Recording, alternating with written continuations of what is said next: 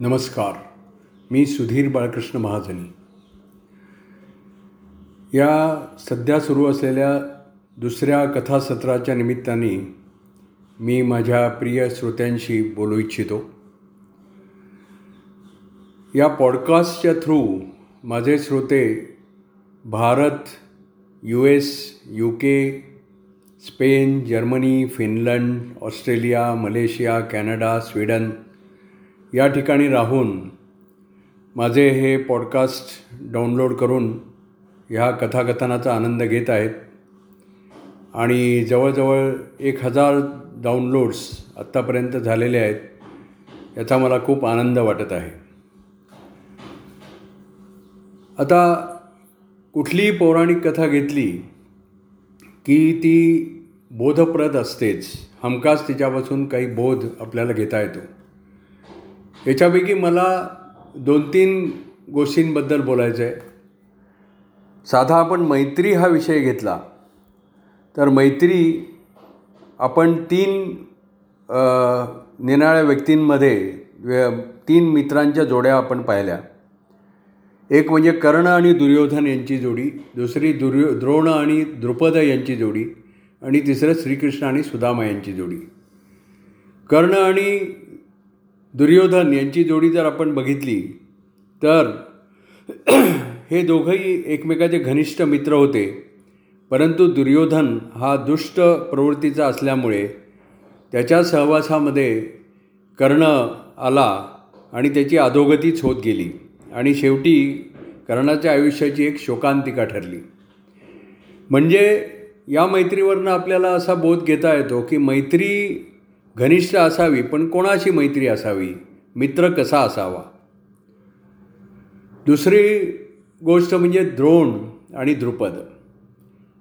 या मैत्रीमध्ये फरक असा आहे की द्रोण आणि द्रुपद हे तसे आपापल्या परीने दोघंही चांगले होते.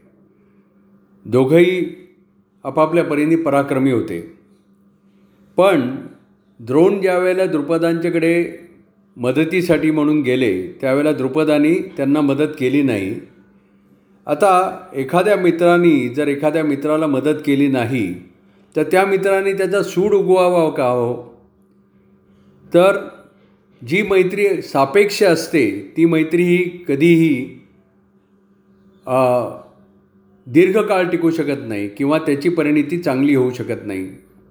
म्हणजे द्रोण आणि द्रुपद यांच्या मैत्रीतून आपल्याला हाच बोध मिळतो की मैत्री ही निरपेक्ष असावी निर्व्याज असावी याच्यामध्ये कुठलीही अपेक्षा असू नये आणि अपेक्षा भंग झाला तर त्याच्यासाठी आपण त्या मित्राचा शत्रू करू नये. तिसरी आपण मैत्री बघितली तर श्रीकृष्ण आणि सुदामा. आता सुदामासुद्धा श्रीकृष्णाकडे ज्यावेळेला मदतीला जातो त्यावेळेला श्रीकृष्ण त्याचं स्वागत करतो आणि श्रीकृष्ण त्याचं भाग्य बदलून टाकतो. म्हणजे त्याचा जो श्रीक्षय हे जे त्याचं भाग्य असतं ते उलट शब्द करून यक्षस्त्री म्हणजे यक्षासारखी संपत्ती त्याला त्याच्या नंतरच्या आयुष्यामध्ये देतो. या मैत्रीवरनं आपल्याला असं दिसतं की मित्र जर चांगला असेल मित्र जर सद्वर्तनी असेल आणि श्रीकृष्णांचा तर प्रश्नच नाही तर अशी मैत्री असेल त्यावेळेला त्या मैत्रीचा विपाक नेहमी चांगलाच होतो. तर हे आपण मैत्रीबद्दल असं पाहिलं. त्यानंतर श्रीकृष्ण आणि सेमंतक मणी ही जर आपण गोष्ट पाहिली तर त्याच्यामध्ये आपल्याला असं दिसतं की दैव हे कोणालाही चुकलं नाही. म्हणजे श्रीकृष्ण जरी महापराक्रमी होते द्वारकाधीश होते विष्णूचा आठवा अवतार होते तरी पण मनुष्य रूपामध्ये असल्यामुळे त्यांनाही नशिबाचा फेरा भाग्याचा फेरा त्यांनाही चुकला नाही. त्यांच्यावरही सेमंतक मणी चोरल्याचा आळ झाला आळ आला. आणि दुसरी गोष्ट म्हणजे अशी की त्यांना शेमंतकमणी चोरल्याचा आर घेतला म्हणून सत्राजिताला बंदिवासात टाकता आलं असतं. ते तर राजे होते. त्यांना सत्राजिताचं तोंड या प्रकारे बंद करता आलं असतं पण त्यांनी तसं न करता त्याचा जो आरोप होता तो शिरावर घेतला आणि त्या सेमंतक मण्याचा शोध लावला. आणि याचा परिणाम म्हणजे त्यांना सेमंतक मणी तर मिळालाच पण जांबुवंताची कन्या जांबुवंती आणि सत्य सतराजिताच्या तीन कन्या सत्यभामासहित तीन कल्ले कन्या त्यांना मिळाल्या. तर त्याचा ह्या एका घटनेचा विपाक हे चांगल्या गोष्टीमध्ये झाला. म्हणून कुठलीही गोष्ट आपण जर चांगल्या प्रकारे अशी घेतली तर त्याचा परिणाम निश्चित चांगला होतो असा बोध आपल्याला याच्यावरनं मिळतो. तर अशा या कथा सगळ्याच कथा बोधप्रद आहेत आणि त्याचा आपण आनंद घेतला. आता याच्यापुढे काय?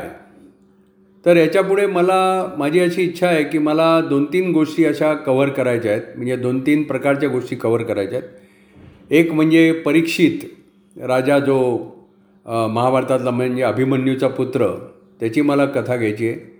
त्याच्यानंतर सप्तचिरांजीवांपैकी म्हणजे अश्वत्थामा बलिर्व्यासो हनुमांश विभीषणा कृपा परशुरामश्य सप्तैते चिरंजीविना.